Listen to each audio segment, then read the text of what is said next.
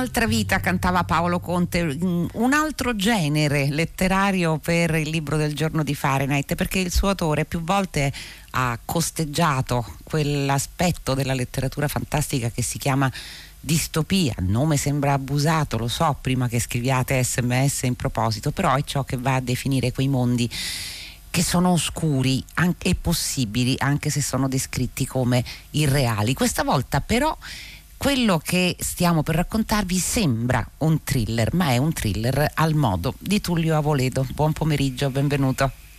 Buon pomeriggio. Allora, il libro è nero come la notte ed esce per Marsilio. Il protagonista è un ex poliziotto che si chiama Sergio, Sergio Stoker, anche se continuo a confonderlo con Stoker, con il creatore di Dracula. Eh, lavorava quando era in servizio a Pista Prima, che è un nome orwelliano, ma è anche un nome avolediano, perché è apparso nel primo dei suoi romanzi. E poi, dopo un incidente, chiamiamolo così, che l'ha lasciato decisamente malconcio, è finito alle Zattere. Le Zattere è un complesso di edifici abbandonati dove vive con le sue regole una comunità di immigrati irregolari. In quelle regole si inserisce a modo suo, naturalmente Sergio Stoker, Stoker, anch'io stavo facendo lo stesso errore evidentemente, e, e, si troverà a indagare su una serie di delitti, ma soprattutto si troverà a cambiare perché eh, Sergio Stoker è un umano cattivo, a un certo punto si definisce così è un razzista, un neonazista addirittura e qualche cosa però in lui cambierà. Anzitutto il genere, perché io dicevo è eh, in un certo senso un esordio in quello che potremmo chiamare thriller, ma in realtà è un romanzo con indagine, diciamo così, perché restano Tullia Voledo un po' tutte le sue tematiche sì, è una, una, variazione sul tema solito, un tema solito che è quello dell'individuo di fronte a cose più grandi di lui e generalmente anche più brutte di lui. È un po' la storia di questi nostri giorni che, che stiamo vivendo.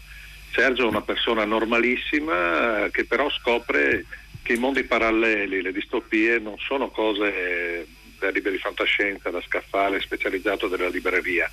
Eh, credo che l'ispirazione remota di questo libro sia venuta da una cosa che mi disse una volta un, un critico letterario, mi disse sì, tu puoi immaginare mondi paralleli, ma ti do io un esempio di mondo parallelo.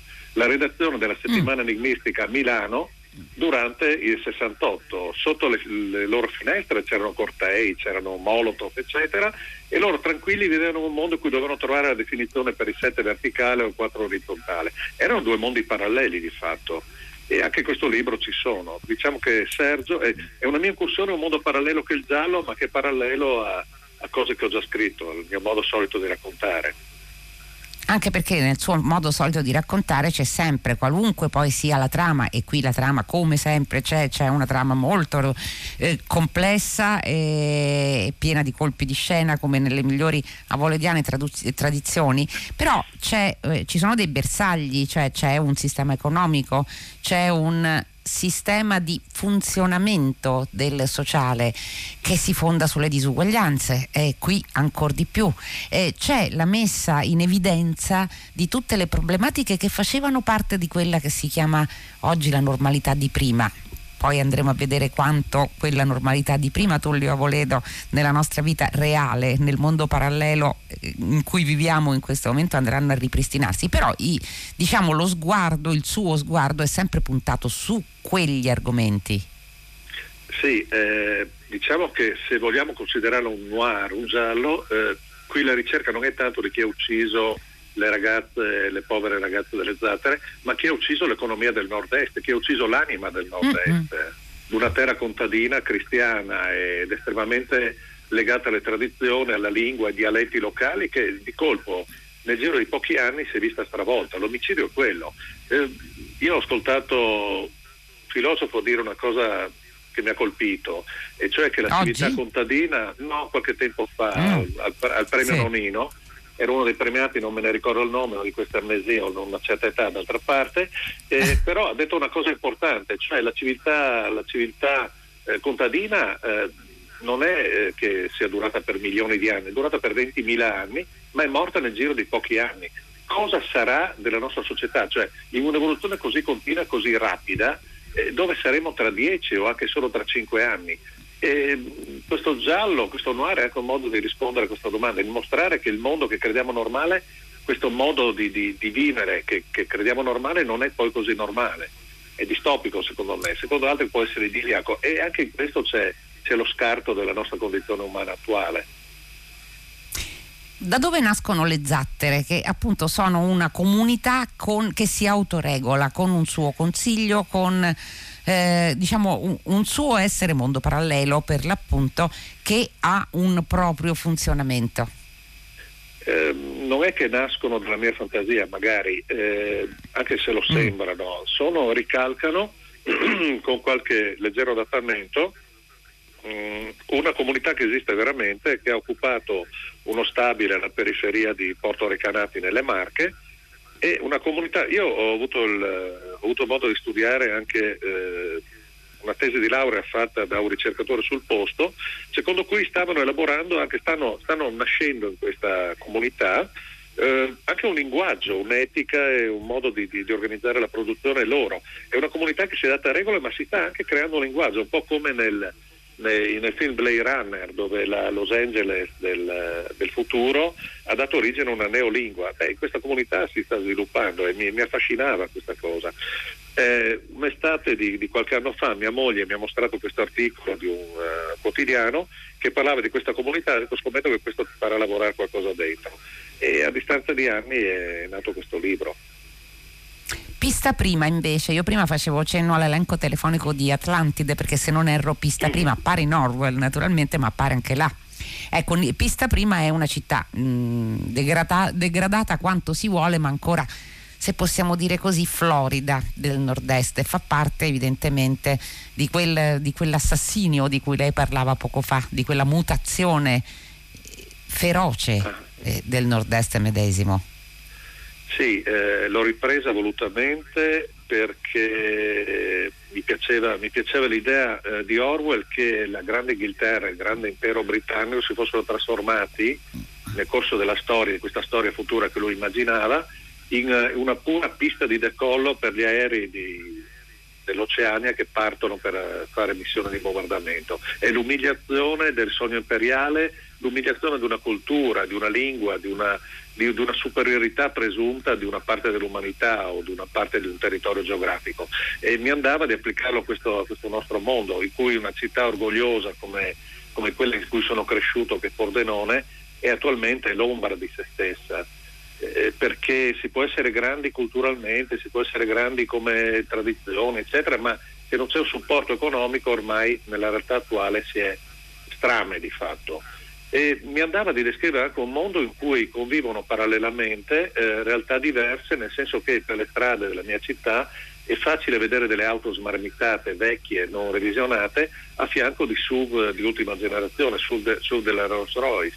Vuol dire che è una città in cui eh, l'apparente eh, decadimento, l'apparente decomposizione produce anche grossi vermi, diciamo, chiamiamoli così, non vorremmo definirli così, che prosperano nel decadimento. E poi non dobbiamo mai dimenticare che le città si evolvono, quindi quello che noi crediamo, la, la, Londra di Shakespeare era una città eh, molto probabilmente piena di, di, di, realtà sgradevoli dal punto di vista anche olfattivo e dal punto di vista della, della, della, brevità della vita, ma ha prodotto dei capolavori, dei capolavori artistici. Non do un giudizio morale sul decadimento della, della mia città, mi limito a registrarlo e a documentarlo per per il giudizio dei posteri. Io la vedo così, magari il, il mio sindaco, non so, eh, i rappresentanti industriali non la vedono così, ma è un, eh, questa è la mia visione della Pordenone d'oggi, della pista prima di, di oggi. Ne abbiamo parlato insieme, se non ricordo male, proprio all'ultima edizione di Pordenone. Legge, dove Fahrenheit è stata, è stata presente quando abbiamo dedicato una lunga conversazione al nord-est. Senta, Sergio Stocar eh, somiglia un po' ai suoi eroi stropicciati, diciamo così, dalla vita, che sono mm. stati maltrattati, sono stati anche sentimentalmente, sono stati a, a loro volta maltrattanti, ma sono stati feriti e che sono soli. È un personaggio molto interessante perché davvero torna dal regno dei morti, cioè torna da una eh, situazione gravissima eh, già nelle prime pagine del libro perché lei sa a Voledo con i gialli bisogna limitarsi quasi alle prime pagine quando si parla perché altrimenti si fanno correre seri rischi ai lettori. Ecco però è, è quello forse che conosce la mutazione non dico più radicale ma più interessante fra, suoi, eh, fra le sue creature letterarie sì, il suo è un un progresso, un pilgrim's progress, un progresso dell'anima verso, dalle tenebre verso la luce. E non a caso il finale è un finale solare, eh, ovviamente non faccio uno spoiler anche se mi piacerebbe no. perché sono un masochista, e di solito lo faccio nelle presentazioni in libreria, ma attualmente non, non, se ne fanno, quindi ok, non spoileriamo il finale, ma diciamo che è un progresso dell'anima, e di un'anima non vile, per usare una citazione letteraria. Un'altra citazione letteraria che mi piace molto da Lermontov è un eroe del nostro tempo. Sergio è un eroe del nostro tempo, di un tempo senza cause per cui battersi, senza, senza una verità eh, da, da, da, difendere o dei valori da difendere. Lui in una delle pagine iniziali del libro gli metto in bocca una frase, cioè lui dice sì, pensavo di dover difendere un fortino dagli indiani e in realtà i cattivi erano dentro le mura del fortino e, c'era, lui dice a un certo punto il male in realtà è anche dentro le mura, siamo tutti contagiati, i buoni e i cattivi vivono insieme e non è facile capire chi sono gli uni e gli altri. Credo che la chiave del libro sia questo. È un personaggio che è stato addestrato ed è, ed è portato a cercare il bene, a difendere il bene e paradossalmente non lo trova e quindi sceglie, sceglie la via del male finché non trova l'occasione di redimersi. È un, credo un bel percorso e mi, mi andava di usare un personaggio che all'inizio sia sgradevole al lettore ma che acquisti alla fin, alla fin fine, almeno per alcuni lettori, una, una valenza positiva. Era una bella sfida.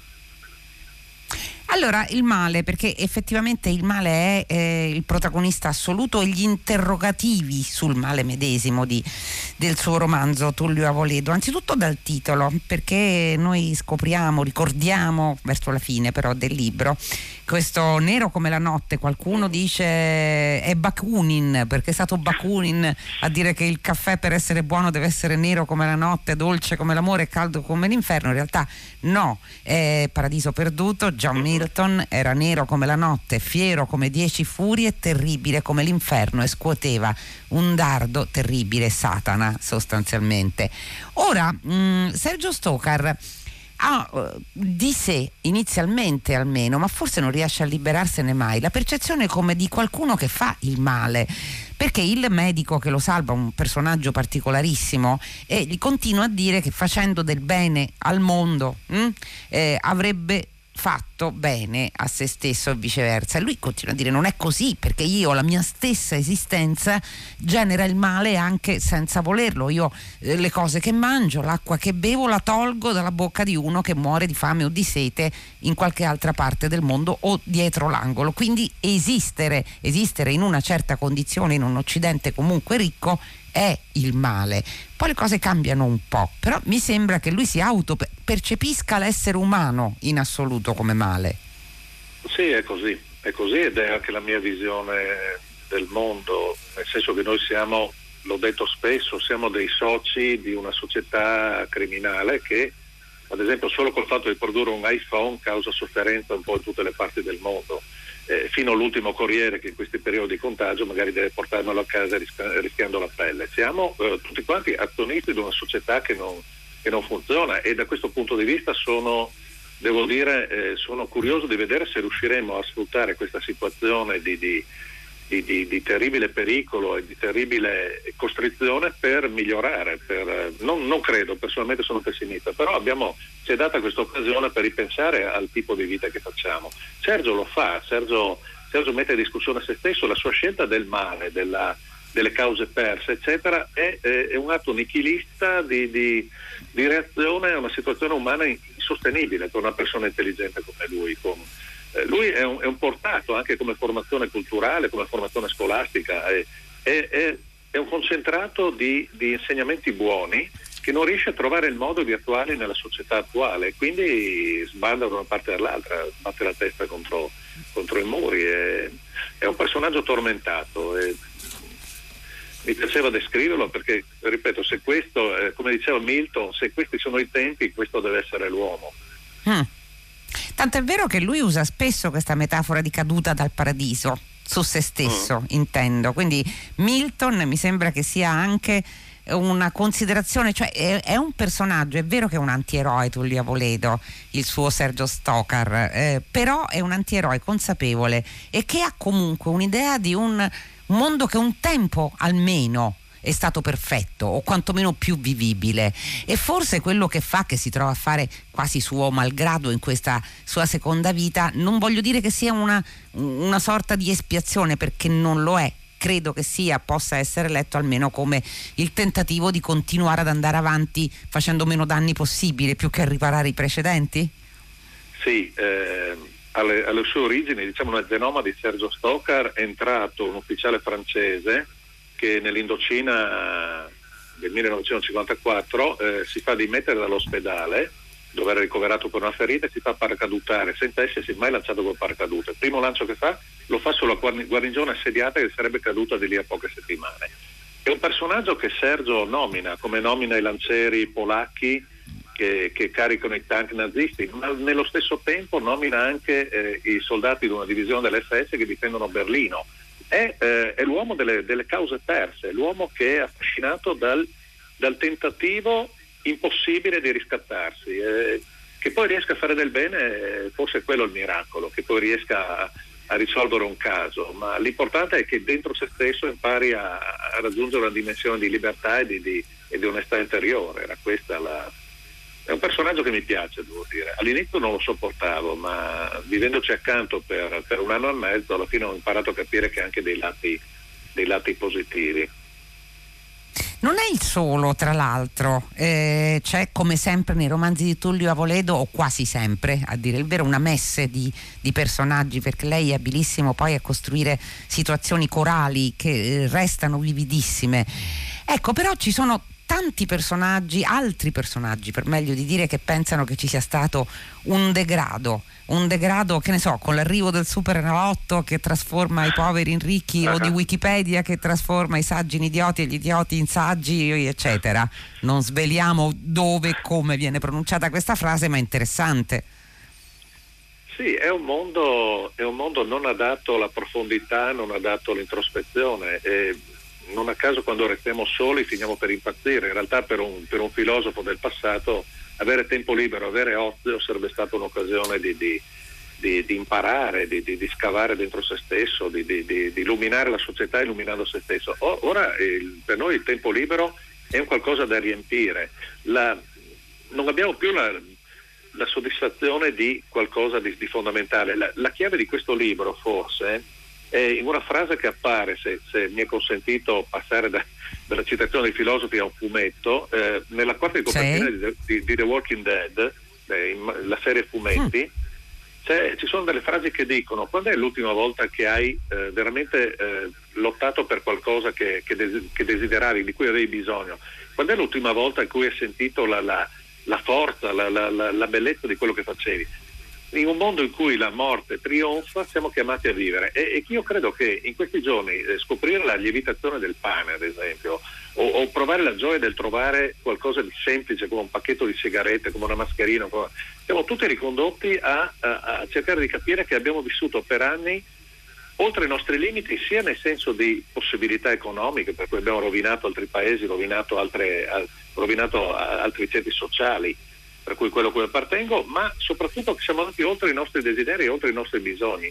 E quindi Sergio, Sergio un po' come me, sta, è chiamato a scoprire in una comunità che vive ai margini, una comunità che vive di quello che noi scarpiamo, è chiamato a capire e a rendersi conto che forse esistono altri modi di, di, di godere la vita, di essere vivi.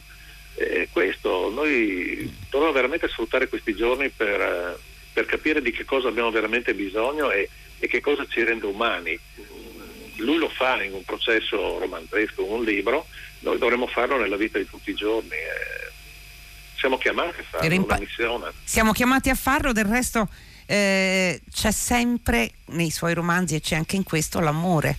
Mm? Mm.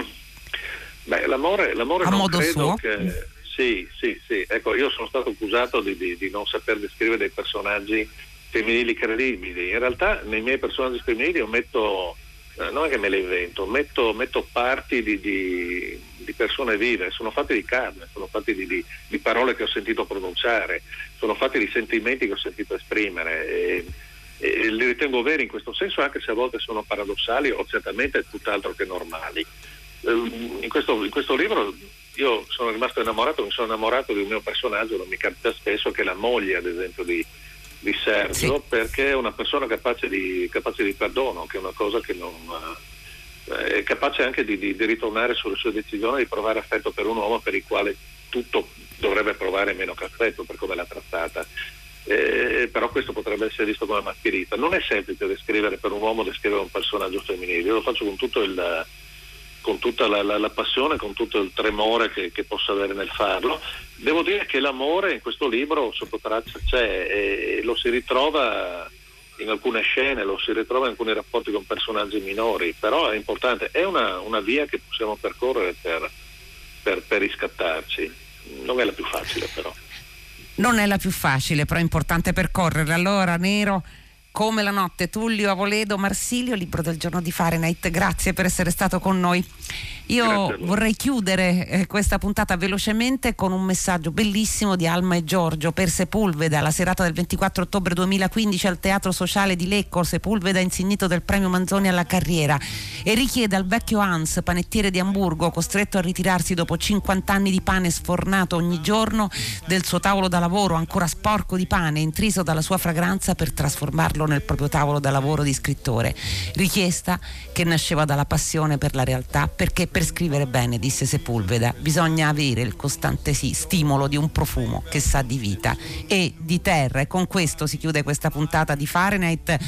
Vi saluta la redazione Benedetta Annibali, Giosuè Calacciura, Michele De Mieri, Lea Gemmato, Clementina Palladini, Daniela Pirastu, Laura Zanacchi in regia, Susanna Tartaro che cura il programma, Fiore Liborio alla console. Linea Paola De Angelis per 6 gradi. Fahrenheit torna domani alle 15 su Radio 3. Fino a quel momento, felice serata a tutti voi da Loredana Lipperini.